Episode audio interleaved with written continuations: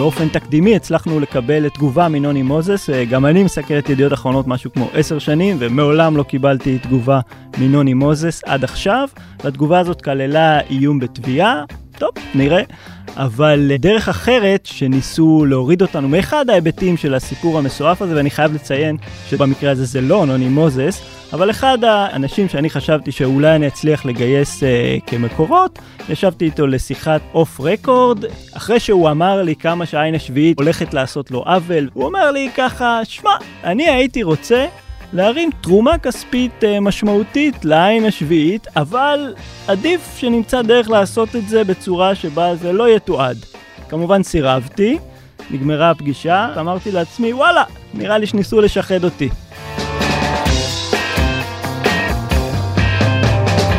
ברוכים הבאים למרקרים, פודקאסט סוף השבוע של דה מרקר. ההזדמנות שלכם לקחת פסק זמן ממחזור החדשות היומיומי ולצלול איתנו לאירועים, לאנשים ובעיקר לרעיונות מאחורי החדשות. כאן באולפן איתכם כמדי שבוע, גיא רולניק. והשבוע חוזר אלינו המגיש הכוכב השותף שלי, נתי טוקר, כתב המקרו, משרד האוצר ובנק ישראל של דה מרקר. שמענו בפתיח את איתמר בז, תחקירן אתר העין השביעית, ומחבר תחקיר הענק על שיטת ידיעות אחרונות. שלום נתי. שלום גיא. את הפודקאסט הזה אנחנו מקליטים הפעם ביום רביעי אחר הצהריים, לאחר שנספרו כ-90% מהקולות.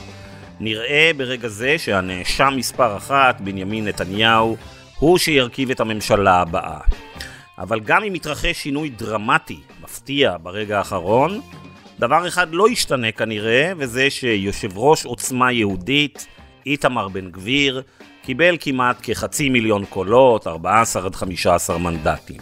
כן, תומך כהנא, ברוך גולדשטיין, שרק לפני שנתיים נראה כמו דמות בשולי הציבוריות הישראלית, הופך לשחקן משמעותי בפוליטיקה הישראלית עם סדר יום ברור, או יש לו סדר יום ברור. כן, והיה מי שהכשיר את השרץ, עשה דרך ארוכה עד שאדם כמו בן גביר הגיע מהשוליים של הציבוריות הישראלית אה, לעבר אה, מרכז הבמה, וזה לא רק בנימין נתניהו שעשה את זה לצרכים פוליטיים, זו גם התקשורת הישראלית שהעניקה לבן גביר במה נרחבת, עוד ועוד רעיונות, סיקור אה, צמוד אה, כל העת, והכשירה וסללה לו את הדרך להישג הפוליטי הזה. נתי, כתבת הבוקר שנפתלי בנט אשם בתוצאות של הבחירות האחרונות, תסביר. תראה, אשם זה לא בדיוק ההגדרה, אבל בסופו של דבר נפתלי בנט היה היחיד שהצליח לשבור את הרעיון המארגן הגדול של נתניהו. נתניהו הצליח במשך שנים למצב את עצמו כדמות היחידה שמייצגת את הימין, הוא הימין, ואם אני הימין, אז כל הדברים שנובעים מהרעיון המארגן הזה הם נכונים החל מביטול המשפט שלי וביטול עבירת המרמה והפרת אמונים ופסקת ההתגברות וכדומה, ובנט היה היחיד שהצליח לשבר, לשבור קצת את הפרדיגמה הזאת ולייצר מנהיג מטעם הימין, אבל אה, מייצר חלופה קצת יותר, בלי, בלי הסיאוב, בלי השחיתות שנלווית לנתניהו, אבל אחרי שחבריו עזבו אותו בזה, אחר זה גם בנט עצמו נטש את הספינה ועזב את הזירה הפוליטית, הוא עדיין נושא בתפקיד ציבורי, אבל הוא לא התמודד בבחירות האלו, ובמידה מסוימת הוא הותיר לנתניהו את הזירה ריקה לחלוטין, ואפשר לו לשחק בה לבד. להבהיר לכל המחנה הימני, לכל הצד הימני, לגוש הימין, שהוא האדם היחיד שיכול אה, להוביל אותם, הוא, הוא היחיד שמייצג את התפיסות שלהם, ובנט אה, קצת אשם, קצת אשם בתוצאות האלה. אוקיי, אבל השאלה היא מאין הגיעו 15 המנדטים של איתמר בן גביר? מי הפך אותו לשחקן רלוונטי ולגיטימי בפוליטיקה הישראלית?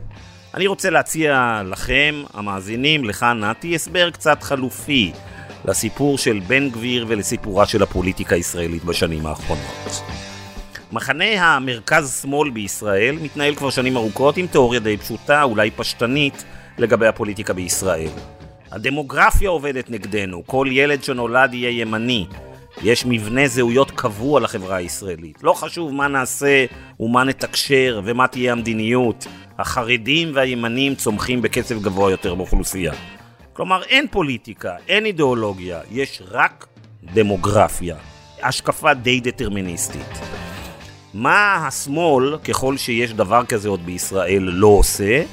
הוא לא מנסה לחשוב איך כובשים נתחים גדלים והולכים באוכלוסייה באמצעות רעיונות, מסרים ובוודאי לא מדיניות. אל ההתנהלות הזאת של השמאל הצטרפה בעשור האחרון תופעה נוספת, והיא הקריסה של שומרי הסף ומספרי הסיפורים, התקשורת הישראלית. נשיא רשת הטלוויזיה CBS, לס מונבס, התפרסם כאשר לפני חמש שנים אמר שהוא לא יודע אם דונלד טראמפ טוב לאמריקה, אבל הוא בטוח שטראמפ טוב מאוד לרייטינג. זה פחות או יותר הגישה של הערוצים 12 ו-13 ושל רוב אתרי האינטרנט בישראל. אנחנו לא שומרי סף, מי שיביא לנו רייטינג וקליקים יקבל זמן מסך ואת הכותרות הראשיות בעמוד הבית. האב הרוחני של בן גביר, כהנא, קיבל זמן מסך אפסי לפני 40 שנה מהתקשורת והיה איש שוליים. ההשפעה של התקשורת היא פשוטה. אם האיש הזה ורעיונותיו נמצאים באולפנים, האיתות הוא ברור, הם לגיטימיים. על זה כמובן צריך להוסיף את הרשתות החברתיות, הן ממילא לא מתיימרות להיות שומרות סף. לאיתמר בן גביר, בדקתי השבוע, יש כחצי מיליון עוקבים בפייסבוק, אינסטגרם, טוויטר וטיק טוק, והשד יודע כמה מעריצים יש לו בקבוצות הטלגרם והוואטסאפ. הרשתות החברתיות חיסלו את שומרי הסף, מי שיודע לייצר תכנים לאלגוריתם יקבל חשיפה גוברת והולכת. אה, אני מסכים עם כל מילה, גיא, יש לי שתי הערות, אולי אפילו אה, דווקא חיזוקים לטענות שלך. ראשית, הדטרמיניזם הזה, הקבוצה או המשפחה שבה אתה גדל, היא, זו גם תהיה הבחירה הפוליטית שלך, היא כל כך אה, עמוקה ומושתתת עד שהיא בעצם גוברת על האידיאולוגיה עצמה, על הערכים עצמם, ולמה אני מתכוון. האופן שבו מפלגה, מפלגת הציונות הדתית, אה, חרתה על דגלה אה, מצע שכל כולו נועד להגדיל את השחיתות בישראל. אתה יודע, אנחנו, אה, המפכ"ל אלשיך דיבר על זה באחד הנאומים. ביום שבו אה, אה, מפלגת הציונות הדתית הציגה את ההצעה שלה לבטל את עבירות המרמה והפרת אמונים, באותו יום, בדף היומי, הלימוד היומי של הגמרא, היה דף שלם שעסק באיזה אופן הדיינים צריכים להיזהר כדי שחלילה לא ייכשלו בשוחד או במראית שוחד, אפילו אם הנידון שעומד לפניהם מסר להם, אמר להם מילה טובה או מחמאה, הם צריכים להימנע מלדון. אז האופן שבו הם הצליחו לדלג או למחוק לחלוטין את הערכים הדתיים מתוך המפלגה הזאת ולדגול בשחיתות, זה באופן אישי אותי אה, מאוד מצער. כאדם דתי כמובן, ובמובן השני, כמובן התקשורת מוותרת על הערכים שלה ונותנת במה למי שמייצר לה רייטינג. צריך גם לומר, אה, מה לעשות, גם בן גביר עצמו הוא אדם שמתחילת הקריירה שלו, אה, כמי שמחזיק סמלים של מכוניות של ראשי ממשלה, הוא הבין טוב מאוד מה התקשורת רוצה. וזה אה, רמות תחכום שאנשים שיודעים להשתמש בהם הם סכנה, כי הם יודעים לשווק את המסרים שלהם בצורות נורא מתוחכמות. בן גביר ידוע כאחד שזמין לכל עיתונאי, מביא סיפורים, מביא הקלטות, מדליף חומרים כל הזמן, הוא יוצר את הטיית המקור לא פעם, ולכן הרמות התחכום והיכולת שלו לחדור לתוך מהדורות החדשות שוב ושוב, אה, אה, רמות תחכום מאוד מאוד גבוהות. כן, נתי, אבל הנושא של הפודקאסט היום הוא כמובן לא תוצאות הבחירות האלה, את זה אנחנו משאירים לשאר ערוצים ושאר הפודקאסטים, אלא השפעת התקשורת על הפוליטיקה. מה חלקה של העיתונות הישראלית בהשחתה של הפוליטיקה הישראלית בעשורים האחרונים? האורח שלנו היום באולפן הוא איתמר בז, שיחד עם אורן פרסיקו ערך במשך כמעט ארבע שנים תחקיר חסר תקדים בהיקפו על מה שהוא מכנה שיטת ידיעות אחרונות. מיד נשמע מהי לשיטתו שיטת ידיעות אחרונות, אבל נתי, קודם נשמע קודם את הגרסה שלך. לפני שהיית כתבנו באוצר, היית במשך כעשור כתב המדיה של דה מרקר, וכיסית לא מעט את ידיעות אחרונות, שהייתה ברוב תקופתך כעיתונאי של מדיה השחקן הכי חזק בעיתונות. אז בוא תספר לנו איך זה לכסות את קבוצת ידיעות אחרונות כעיתונאי. אני באופן אישי מסקר את, אה, את אה, ידיעות אחרונות מעל עשור, והזיכרון שהכי חקוק אצלי בסיקור של זה, זה, זה הפחד. זה אימה של אנשים שדיברתי איתם כשהוזכר השם נוני מוזס. זה, זה כולם, זה עיתונאים שעבדו בהווה או בעבר בקבוצה, פוליטיקאים שניסינו לדובב אותם, פקידי ציבור בכירים. ברגע שהזכרנו את השם נוני מוזס, הם פשוט שתקו. אני זוכר שעיתונאים שכן הסכימו לדבר איתנו, זה היה ב... לא בטלפון, בפגישות אחד על אחד במקומות מסתור, ורק אחרי שבאמת עבדתי קשות אה, לשכנע אותם, ונשבעתי שלא יוזכר שמם, וכמובן לא יוזכר אף מילה שעלולה להסגיר שהם אלה ששוחחו איתי. כמובן שמאז הגילוי של קלטות בתיק 2000, חל שינוי, זו תקופה אחרת לגמרי, אנשים יותר מבינים שהטענות שנטענו כלפי נוני מוזס הן כבר לא רק uh, קונספירציות ש... ו- ו- ו- וטענות uh, באוויר, אלא באמת האיש מטה את הספינה לאינטרסים מסחריים, והתחקיר הזה בעצם ייתן uh, גושפנקה uh, סופית אולי לאופן שבו אה, נוני מוזס השחית את העיתונות ואת הציבוריות הישראלית במשך שנים. נוני מוזס הוא בסוף אדם אחד, אבל מי שמעניק לו את הלגיטימציה לסוג העיתונות שהוא עושה, זה, זה בעצם העיתונאים הבכירים בקבוצה, מנהלים, עיתונאים בכירים בקבוצה, הטאלנטים שעובדים אצלו ועובדים במקומות אחרים, הם חלק, לצערי, הם חלק מהמנגנון המושחת הזה, הם זוכים להכרה ציבורית, הם מוערכים כעיתונאים, זוכים בפרסים. אבל הם, הם, הם לדעתי אה, פושעים בצורה החמורה ביותר בתפקיד שלהם, והדוגמה הטובה ביותר זה דווקא מהשבוע האחרון. השער של עיתון ידיעות אחרונות יום לפני הבחירות הופיע בו כותרת ענקית על שיא במספר הנרצחים בישראל בפיגועים מאז 2015. זו כותרת שיצרה אה, שיח ציבורי נרחב ובעצם נתפסה כזו שתשפיע על הבחירות ותציג את הממשלה הנוכחית כחלשה מול הטרור. נתניהו כמובן מיהר אה, להדהד את השער הזה ברשתות החברתיות.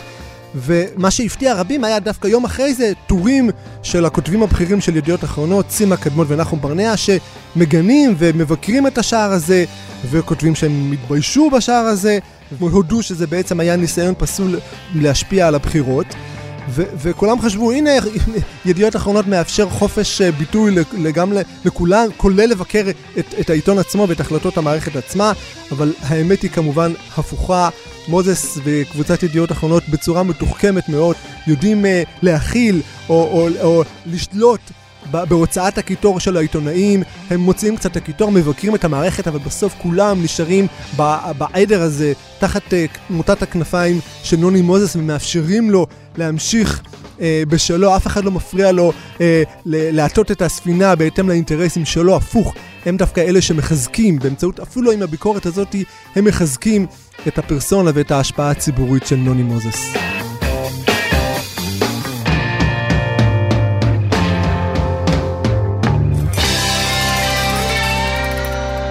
ועכשיו איתנו נמצא איתמר בז, מאתר העין השביעית. שלום איתמר. שלום גיא, שלום נתי. ארבע שנים ומעל מאה מרואיינים. זה התחקיר שאתם עשיתם בעין השביעית. זה היקף זמן והיקף ורוחב יריעה שעושים לספר, לא לכתבה או לא לתחקיר, לפחות לא בעיתונות הישראלית. עכשיו, לטובת המאזינים אני אסביר שלאתר העין השביעית יש משאבים מאוד מאוד מוגבלים.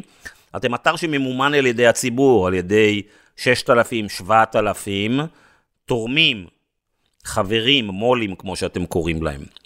מדוע החלטתם בעין השביעית שקוף להקדיש נתח כה גדול מהמשאבים שלכם לתחקיר על ידיעות אחרונות? אז קודם כל אמרת 100 מרואיינים שאורן פרסיקו ואני אה, דיברנו איתם. לא, לא הזכרת כי לא אמרנו שאנחנו מתבססים גם על אה, ארכיון עצום של מסמכי תיק 2000 ופרשת האזנות הסתר, משהו שמצאנו באיזה ארגז מעופש בבית המשפט העליון, מלא בספגטי יבש משנות ה-90. מסמכים תאגידיים של חברות שכבר לא קיימות, פרוטוקולים, הקלטות נדירות של בכירי הנהלת ידיעות אחרונות שמעולם לא נחשפו ומעולם לא התראיינו, ארכיוני עיתונות וצילומים, ספרי זיכרונות וגם uh, מחקרים אקדמיים. באמת זה משהו, זה די uh, פסיכי. אם הייתם אומרים לי לפני חמש שנים שאנחנו הולכים לעשות את כל הדברים האלה, הייתי אומר, אין סיכוי שזה, שזה ייגמר. ובאמת, uh, ובאמת אני מאוד שמח שזה סוף סוף מתחיל לצאת. עכשיו, שאלת למה. אז קודם כל, יש את הדומיננטיות והוותק של נוני מוזס, שחקן שהיה הכי חזק בענף התקשורת במשך המון המון המון המון שנים, אבל חוץ מזה, יש את הדרך המתוחכמת שבה הוא פעל, מה שאנחנו מכנים שיטת ידיעות אחרונות, שזה בעצם אפשר uh, לסכם את זה כאיזשהו מנגנון uh, פעולה שמאפשר להשתמש בעיתון ובשאר כלי התקשורת של הקבוצה כדי uh, לשרת אינטרסים כלכליים ופוליטיים של בעל הבית, אבל בציבוריות הישראלית עדיין להיתפס כגוף אה, רציני, אמין, מוערך, אפילו לעיתים אה, נערץ, מספיק לחשוב על עיתונאים כמו נחום ברנע אה, שעובדים שם. אה, להבדיל למשל אה, גופים ששירתו את הבעלים שלהם כמו ערוץ 14 אה, היום, ישראל היום עד, עד לאחרונה, ששם השחיתות הייתה מאוד מאוד uh, שקופה, ברור למה הם באו לעולם. עכשיו, uh, הד... השיטה של נוני גם באיזשהו אופן היא שימשה אידיאל אידיאל אפילו בלתי מושג למו"לים מושחתים אחרים. אה, מספיק להקשיב אה, לשאול אלוביץ' מוואלה, שמדבר אה, עם הבכירים שלו, למה אנחנו לא יכולים לעשות כמו נוני. ככה שיש לנו פה את הסכנה שהאידיאל הזה ישתכפל לעוד מקומות, ובמידה מסוימת הוא גם ישתכפל. ובנוסף, יש עוד דבר שאנחנו ניסינו לעשות בפרויקט הבאמת ענק הזה, וזה לאתגר את הנרטיב ההיסטורי אה, שעל ידיעות אחרונות. יש בעצם, אנחנו יודעים שאת ההיסטוריה כותבים המנצחים, ואת ההיסטוריה של ידיעות אחרונות במשך עשורים כתבו האנשים של ידיעות אחרונות ומשפחת מוזס, ספציפית הענף של נוני, אה, והוא בעצם, ההיסטוריה הזאת היא מסופרת דרך העיניים של, אה, של בכירי ידיעות אחרונות. אה, זה בדיוק רציתי לשאול אותך, כי מה שמעניין בתחקיר שלכם זה שאתם לא מדברים על הכאן ועכשיו, אלא חוזרים אחורה. זה תחקיר היסטורי, אתם מראים למעשה שההשחתה של ידיעות אחרונות טמונה בשורשים של העיתון הזה. הוא לא אף פעם לא היה באמת עיתון עצמאי, הוא תמיד שירת את החזקים. נכון, אבל את זה לא יכולת לקרוא בשום מקום. יכולת לקרוא את זה בפינות הרחוקות של אה, ההיסטוריוגרפיה הישראלית והעיתונות שכבר אפילו לא תמצא אותה.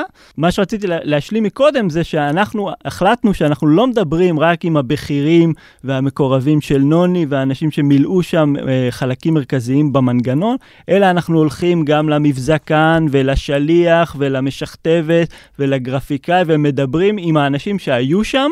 וראו את הדברים בזמן שאף אחד מהבכירים אפילו לא חשב שצריך, אה, שצריך אה, לשים עין עליהם, כי מי הם בכלל? הם פה, הם סטודנטים, עוד שנייה הם עוזבים בכלל את התחום. אז באמת עברנו, הלכנו עד 1948 בעצם, אפילו עד 1940.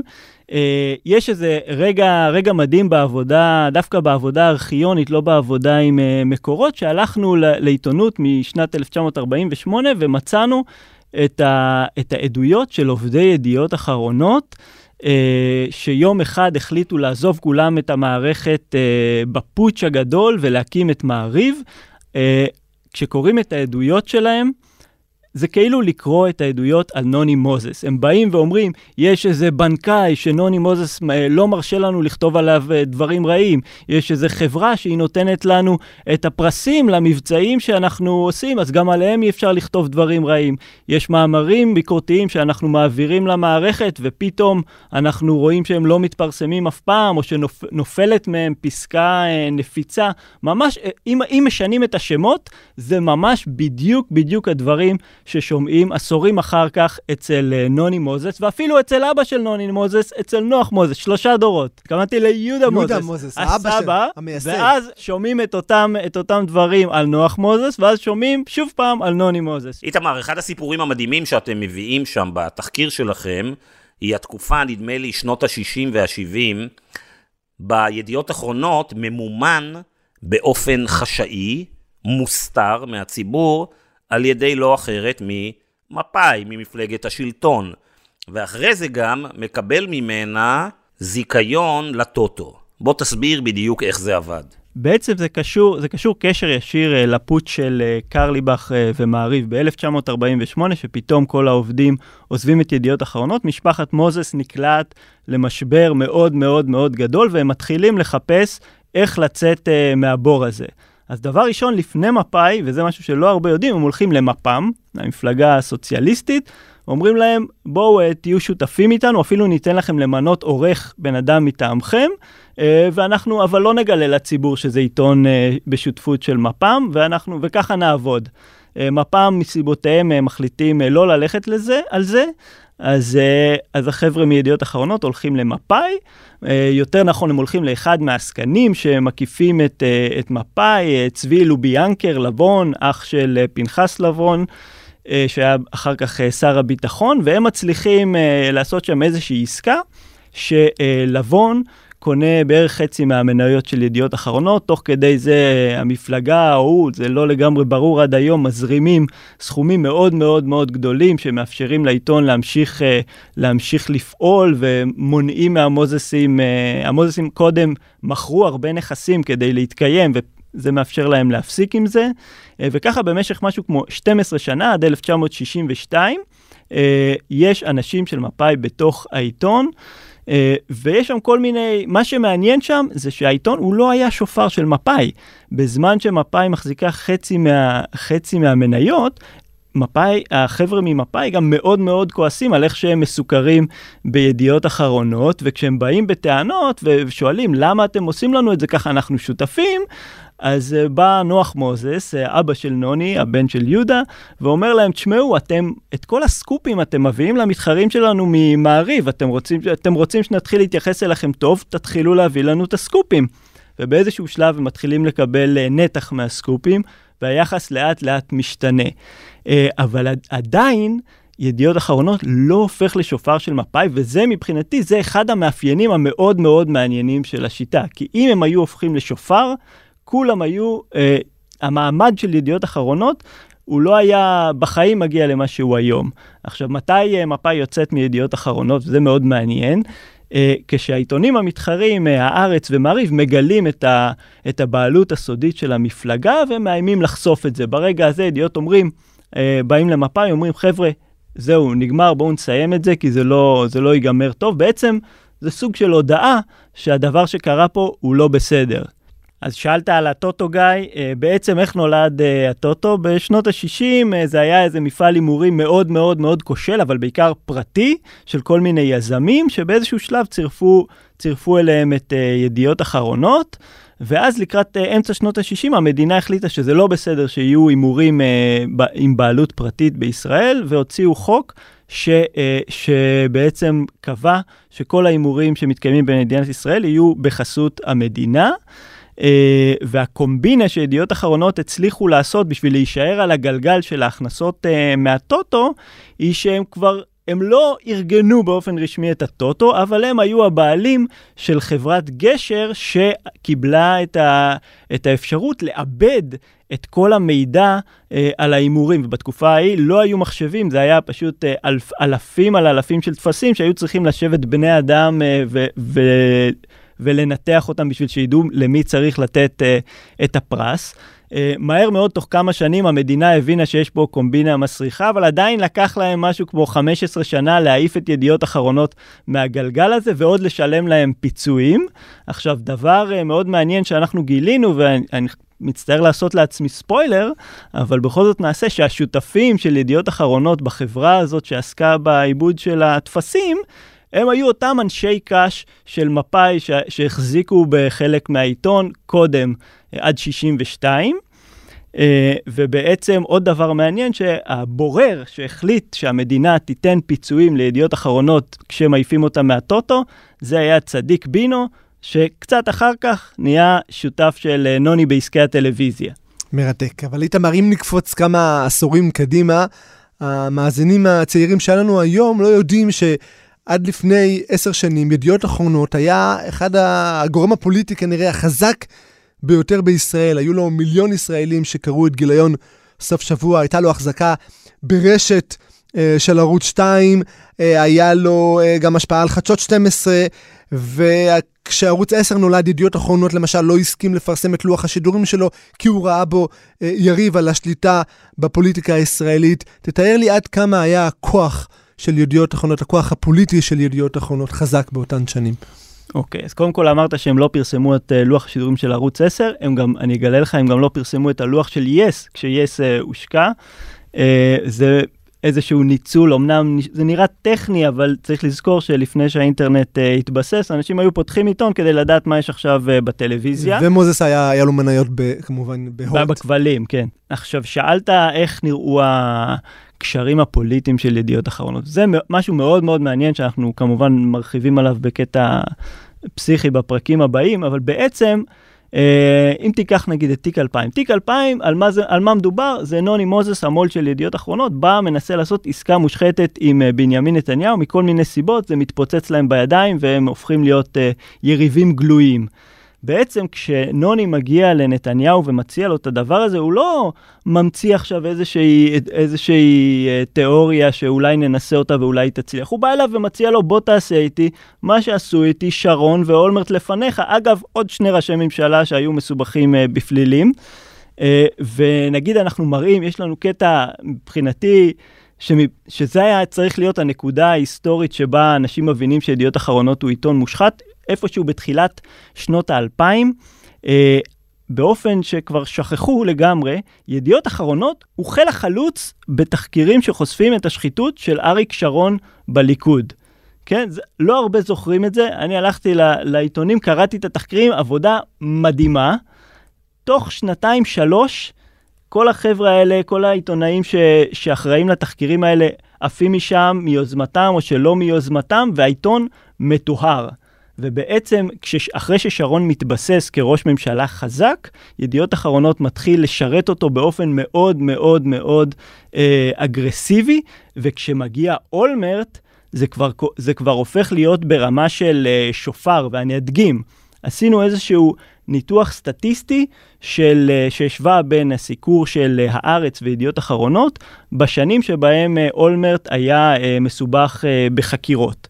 מה גילינו? בדקנו משהו כמו אלף אייטמים, זה משהו גם כן קצת קשה לי אה, לתאר את זה, אה, וגילינו ש-67% מהאייטמים של ידיעות אחרונות היו חיובים או ניטרליים. נזכיר, בזמן שאולמרט הוא נחקר ועומד לדין על מעשים אה, בעייתיים מאוד, לעומת זאת בהארץ, תמונת מראה, 67% אייטמים שליליים.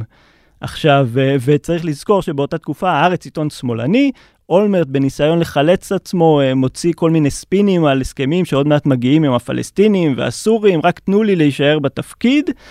אה, וזה מבחינתי זה נתון מדהים. איך יכול פוליטיקאי שהוא מסובך עד צוואר בחקירות פליליות מאוד מאוד קשות, לקבל סיקור שהוא 67% ניטרלי או חיובי אה, בעיתון מרכזי בישראל? זה נתון מטורף מבחינתי. איתמר, בוא רגע תסביר למאזינים מה זה בדיוק שיטת ידיעות אחרונות. מדוע קשה כל כך, עד כמעט בלתי אפשרי, לקורא הממוצע להבחין באותה הטיה, בשחיתות, במניפולציה, בפרוטקשן, מדוע אי אפשר לראות את זה כאשר אתה קורא את ידיעות אחרונות, אלא אם כן אתה באמת מקדיש לזה זמן אה, רב. אולי תיתן לנו כמה דוגמאות. אחד מהכללים, כללי האצבע המאוד חשובים של ידיעות אחרונות, עוד מלפני 50 אה, שנה ועד היום, זה השמירה על איזון, גם כשהאיזון הוא מלאכותי. אה, נגיד, אם עכשיו רוצים לשרת איזשהו פוליטיקאי שעוזר לנו, אז משרתים אותו, ויום אחר כך מפרסמים משהו שנראה כמו שירות לפוליטיקאי אה, ההפוך ממנו. במפה. או אם נגיד אה, פרסמנו עכשיו, במקרה התפלק לנו איזה תחקיר מדמם על מישהו אה, מאנשי אה, שלומנו, הפוליטיים או הכלכליים, יום אחר כך או שנביא את התגובה שלו בענק בצורה לא פרופורציונלית, גם כשאנחנו יודעים שהוא משקר, או אולי ניתן לו ראיון פיצוי שבועיים אחר כך, שייתן לו להציג את עצמו כאדם מאוד מאוד הפוך מאיך שתיארנו אותו בתחקיר. זה אחת מהדרכים ש, שיש. כשקוראים את התחקיר שלך, מצטייר אה, רושם כאילו ידיעות אחרונות באמת תמיד היה המשרת של הכוח ו- והכסף. ו- והסיבה שזה נחשף דווקא בשנים האחרונות זה כי, לא כי זה כי באמת נהיה גרוע יותר, לא שהמצב יידרדר שמה, אלא הפוך, כי הכוח של ידיעות אחרונות נחלש. אחרי תיק 2000, פתאום כולם רואים לו. אנשים באמת עכשיו פחות מפחדים מנוני מוזס? כן, זה באמת מעניין מה שאמרת קודם על, על זה שאתה, בתור מי שסיקר את ידיעות אחרונות הרבה שנים, כל הזמן היית מדבר עם אנשים והם היו מאוד מאוד uh, מפחדים לדבר על נוני. אני רוצה לספר לך על תופעה אחרת שאני בטוח שנתקלת בה בעצמך. עוד לפני שהם מפחדים, הם לא מאמינים שלנוני יש השפעה כלשהי על משהו בעייתי שקרה אצלם. יש איזושהי הכחשה עצמית, הם אפילו לא משקרים לך כשהם אומרים, נוני לא דיבר איתי. אבל כן דיבר איתם איזה איש סוד של נוני שהם יודעים טוב מאוד ממי הוא מביא את הפקודה. אנשים באמת פחות מפחדים, אתה כן. נתקל ביותר בפתיחות לספר מה היה שם? בטח. מתי בעצם אמרנו, התחלנו לחשוב, אה, עוד לא ממש לעבוד, אבל לחשוב על, ה, על הפרויקט הזה, מיד אחרי, אה, מיד אחרי שהתפרסמו הציטוטים הראשונים מתיק 2000, פתאום התחילו לצאת אה, פה ושם קצת בעיתונות, קצת במדיה חברתית, כל מיני מונולוגים של אנשים שעבדו בידיעות אחרונות, ופתאום מבינים שאיזשהו דבר שהם ראו שם או שעשו להם, הוא היה חלק משיטה שבאה לידי ביטוי סתם כך בשיחות האלה של, של נוני עם ביבי, והתחלנו סתם לעשות דיווחים אה, די פשוטים, שהנה זה אמר ככה, זה כתב ככה, אה, אלו עדות, עדויותיהם. ואז אמרנו, אוקיי, אלה במקרה האנשים שקמו ו, ועשו מעשה ופרסמו. בטוח אם עכשיו נתחיל לפנות באופן יזום לאנשים, הם יספרו לנו עוד, והם יפנו אותנו לחברים שלהם, והם יפנו אותנו למקורות נוספים, וככה עשינו, ו- וככה בעצם uh, התחיל כל הפרויקט הזה, מהסדק הזה שנוצר uh, בתיק 2000, כשאגב, כשעוד בכלל לא היה ברור שהולכים להעמיד פה לדין אנשים, כשזה היה בעצם איזשהו משהו שהיה קשה אפילו לדמיין שזה פלילי. איתמר, בוואטסאפים ובקלטות של uh, וואלה, בפרשת כמובן 4000 שהמשטרה אה, תפסה וקיבלה, שומעים בין השאר ששאול אלוביץ', בעל השליטה בבזק, מי שהיה בימי תיק 4000, אחד האנשים העשירים והחזקים ביותר בישראל, מספר שהוא בעצם מפחד בעיקר מאיש אחד, מנוני מוזס, אולי אפילו יותר מבנימין נתניהו. למרות ש... נתניהו שולט ישירות על הרגולציה של בזק. בוא תסביר, ממה בדיוק נובע הפחד המיוחד הזה של כל ראשי המשק, העיתונאים, הפוליטיקאים, מנוני מוזס? כן, אגב, אני, אני לא חושב שהוא היה כן, אני חושב שהוא גם מפחד uh, מנתניהו אלוביץ', אבל uh, אם מסתכלים על משהו אחר שנחשף uh, במהלך החקירה של 4000, זה, זה מבחינתי משהו, אקדח הרבה יותר מעשן, וזה שאלוביץ' אומר שהוא שם uh, כמה מאות אלפי שקלים uh, באופן קבוע על כלכליסט, העיתון הכלכלי של uh, נוני מוזס, רק כדי שלא יתקפו אותו, מין סוג של פרוטקשן, דמי סחיטה, וגם אומרים שם שזה קורה עם חברות אחרות, זה לא איזה מקרה אה, יוצא דופן של בזק. בוא נגיד, אנחנו שמענו עדויות כאלה, אה, והם נראו לנו לפעמים כמו פרשנויות רדיקליות או שמועות, אבל ברגע שאתה רואה את אלוביץ', האל טלקומוניקציה הענק הזה, אומר את זה במילותיו, אתה בעצם מבין שיש פה כל מה שנחשף, יכול להיות שזה עדיין אה, קצה הקרחון. איתמר, הנוסחה הזאת, השיטת מוזס הזאת, היא לא רק להתנהל בעיתון כפי שהוא רוצה, כפי שהוא צריך, אלא גם אה, לפרוס בצורה יותר רחבה את מוטת השליטה שלו, וזה הוא עושה באמצעות אה, החזקה ותחזוק של טאלנטים מהטלוויזיה. אנשים שמשדרים לנו את החדשות בטלוויזיה, הם בעצם גם תחת מוטת הכנפיים של מוזס, כי הם מועסקים אצלו. אה, אמ, זה מסייע לו ללגיטימציה, וזה גם אה, ככה מונע את המתקפות נגדו. בעבר זה היה אמנון אברמוביץ' שכתב את סטורים, ובשנים האחרונות זה אנשים אה, טאלנטים יותר עדכניים, זה עמית סגל, נדב אייל, שלפי הערכות מקבלים אה, שכר אה, הרבה, אולי אפילו יותר גבוה בידיעות אחרונות ממה שהם מקבלים בבית שלהם בחדשות 12. או... זה חלק מהשיטה, זה מכוון, תראה, זה, מבחינתי זה תיאוריה, אני, היא נשמעת לי הגיונית, אבל אני צ... חייב להודות שאני לא יודע אם זה חלק מהשיטה. אני כן יודע להגיד שמישהו כמו עמית סגל, שאחרי שמתגלה תיק 2000, בא ושואל uh, בפומבי, uh, אני לא מבין איך נוני מוזס עדיין מול uh, ידיעות אחרונות אחרי מה שהתגלה, ואחר כך הולך לעבוד אצל מוזס, וכמובן מפסיק לדבר על הנושא הזה. איתמר, למה 100 מרואיינים בעצם הסכימו לדבר איתך? אני מניח שלפני עשור... אם היית מנסה לעשות כתבה כזאת על אימפריית ידיעות אחרונות, אולי היית מצליח רק למצוא עשרה, עשרים כאלה. אז קודם כל, אני חושב שהייתי מצליח למצוא יותר.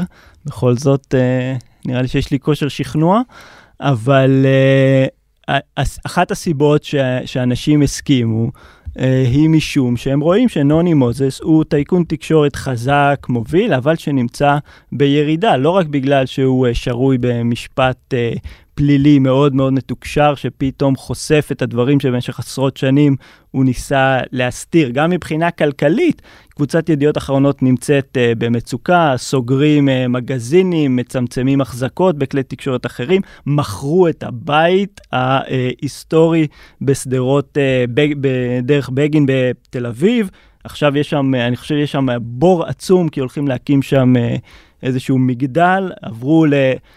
לאיזה פינה מרוחקת באזור התעשייה המערבי של ראשון לציון, שבאמת הייתי שם, זה בצד השני של הרחוב, לפחות מתי שהייתי, היו, היה חול עם זבל.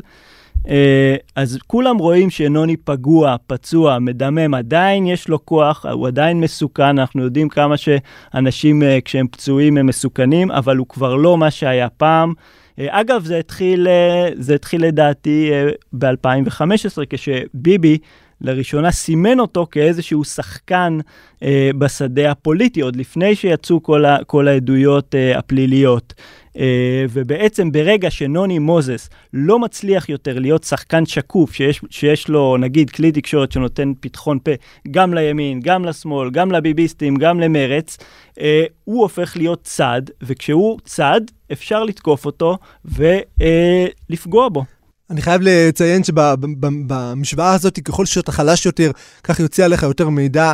המשוואה הזאת עבדה פה אה, בצורה מאוד משמעותית. אה, השותפים של נוני מוזס שרבו איתו, יצא, אה, הוציאו המון מידע. אחותו, ככה, אה, בהליכים משפטיים גם אה, חשפה מידע. גם מנהלים בכירים שהסתכסכו ויצאו החוצה, לאט לאט יצא משם מידע, אז, אז חלק מהסיבות ש, שבאמת, אה, לפחות אה, המידע שזלג מכל מיני מקורות באמת נבע מחולשה, מהסתבכויות, ממאבקי שליטה של מוזס עצמו.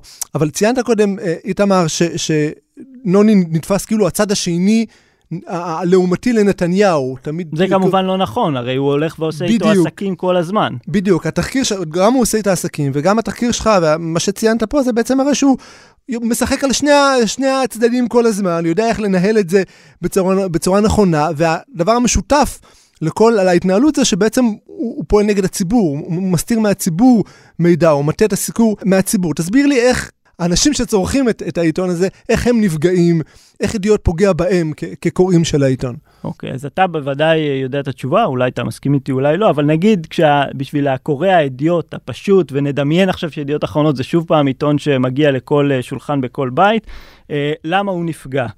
אה, כשלעיתון יש אה, מעמד כזה מרכזי וידיעות אחרונות בשלב כלשהו היה לו אה, חשיפה של יותר מ-70 אחוז והוא והוא היה מונופול מוכרז, יש לו איזושהי אחריות אה, מוגברת. ואם רוב הציבור צורך את החדשות שלו מידיעות אחרונות וכלי התקשורת של ידיעות אחרונות, אה, ויש בידיעות אחרונות אנשים או נושאים שהם אה, בגדר טאבו, הדברים האלה פשוט לא יגיעו לציבור. והמודל ש- שאני אוהב להשוות את זה אליו זה המודל של אה, מזון לכלבים.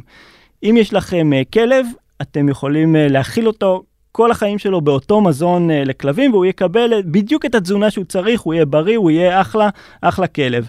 אבל תארו לעצמכם שהיצרן uh, מסיבותיו uh, מחליט פתאום להשמיט את אחד מהמרכיבים. אז הכלב שלכם הוא יחיה שנה אחת, שנה שנייה, בשנה השלישית הוא יחלה, ואפילו לא תבינו למה. Uh, ככה בדיוק זה עם, uh, זה עם uh, כלי תקשורת שהוא שולט uh, על התודעה של הציבור. אתם אפ, אפילו לא נבין למה משהו יתקלקל, אבל הוא יתקלקל. ומה הנמשל? מה, איך, איך נוני מוזס עושה את זה? ב, ב, אנחנו, אנחנו אוכלים את המידע של ידיעות אחרונות? בעצם, אם יש, אם יש תחקירים שאי אפשר לעשות בידיעות אחרונות, אם יש אנשים שאסור לגעת בהם בידיעות אחרונות, והאנשים האלה, נגיד, הם מושחתים, הם בעייתיים, הם לא כשירים לתפקידם, אז בעצם האנשים האלה יכולים עכשיו לנהל קריירה שלמה ולצאת לפנסיה, בלי שאף אחד יוריד אותם, יעיף אותם מהמקום שהם בכלל לא אמורים להיות בו.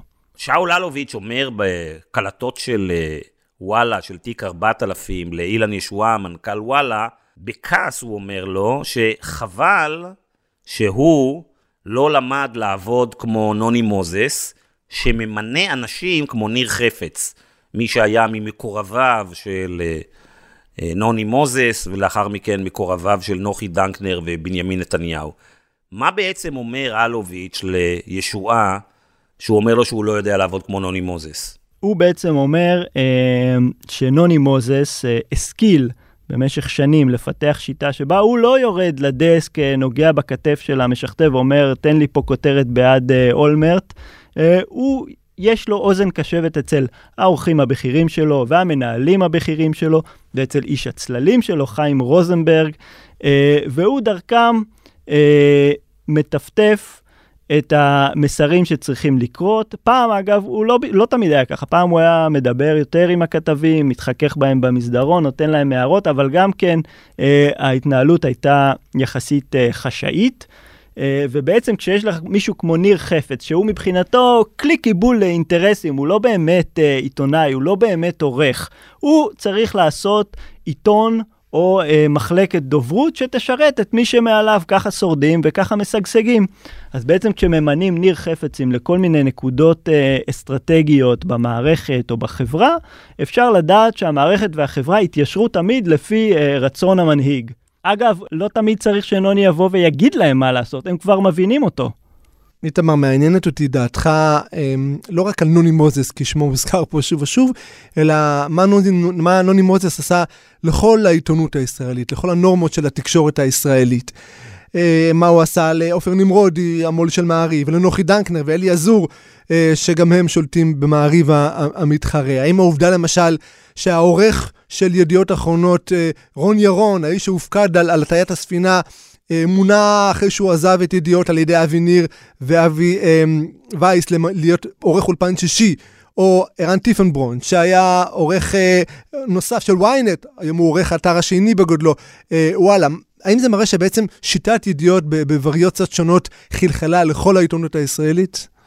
Uh, בהחלט, בעצם כשאתה מנהל כלי תקשורת מצליח, והכלי תקשורת הזה הוא מושחת, אה, הוא לא איזה פרודה שמרחפת בחלל. אנשים עוברים ממנו למקומות אחרים, אנשים אה, בגופים אחרים מסתכלים עליו ואומרים, אני רוצה לחקות אותו כדי להצליח גם כן. לאט לאט לומדים את השיטה, כל עוד היא לא נחשפת גם, הרבה יותר קל להעביר כל מיני אנשים כמו רון ירון, כמו ערן טיפנברון, שאגב, זה מה שמדהים, שההתנהלות של שני החבר'ה האלה נחשפה ובכל זאת לקחו אותם, עד כדי כך אין בושה. איתמר, 99% מהעיתונאים, ובוודאי רוב הפוליטיקאים לא רוצים להתעסק עם נוני מוזס, שום דבר טוב לא יכול לצאת לך אה, מזה. אולי תספר לנו קצת על התהליך שאתם עברתם, שהחלטתם אה, לחקור את קבוצת ידיעות האחרונות, איזה מחירים אולי שילמתם, איזה איומים אולי אה, קיבלתם. אוקיי, okay, אז היו כמה רגעים שבהם חשבנו שהעיתונות הישראלית הולכת אה, לאיזשהו אלמנט של, אה, של חשבון נפש, אבל הרגעים האלה עברו ממש מהר לפני שהגיע החשבון נפש. העיתונות או, או העוסקים במקצוע העיתונות הם הרבה פעמים אה, מאוד מאוד חלשים וחושבים על הג'וב שלהם או על הג'וב הבא. זה מאוד מאוד uh, מפחיד עכשיו להתחיל uh, לקבוע כל מיני כללים מתים חדשים או לצאת נגד אנשים ששברו אותם קודם, אבל אני כן רואה איזשהו מקום uh, לאופטימיות דווקא, דווקא אצל המושחתים. בעצם אמרנו שנוני מוזס הוא uh, מיישם איזשהו, איזושהי שיטה שהיא חושלה כבר לפני uh, עשרות שנים. עכשיו, אם הייתם באים ואומרים לו ב-1985, שחביבי, הדבר הזה שאתה עושה, יש לו משמעויות פליליות, כדאי לך להיזהר, תפסיק לעשות אותו, אז הוא היה צוחק לכם בפנים ואומר, לא נכון, ככה מתנהל השוק, ככה מתנהל העיתון, ככה, ככה פעל סבא שלי וככה פעל אבא שלי, וזה הכל נורמלי. מה שחדש בתיק 2000 ובתיק 4000, שפתאום הגיעו אה, משפטנים ושמו על זה פלומבה של זה פלילי. אז אני בטוח שנוני מוזס ודומיו אה, ב, בכלי תקשורת אחרים, הם אה, עכשיו הרבה הרבה הרבה יותר נזהרים באיך שהם, אה, באיך שהם אה, משפיעים על גופי התקשורת שהם שולטים בהם. כי הם יודעים, עכשיו יש כבר, יש כבר חותמת של פלילי, אה, זה מסוכן. אני חייב לציין שאני פחות אופטימי, אני רואה את ההתנהלות של ידיעות אחרונות בימים אלה ממש. אולי זה יותר מתוחכם, אולי זה נעשה, אולי הם נזהרים לבדוק קודם שאף אחד לא מקליט אותם, אבל, אבל השיטה היא אותה שיטה. אנחנו יכולים להתנחם בזה שהם אה, הולכים וצונחים וצוללים. ההשפעה הרבה פחות גדולה מבעבר. זה נכון.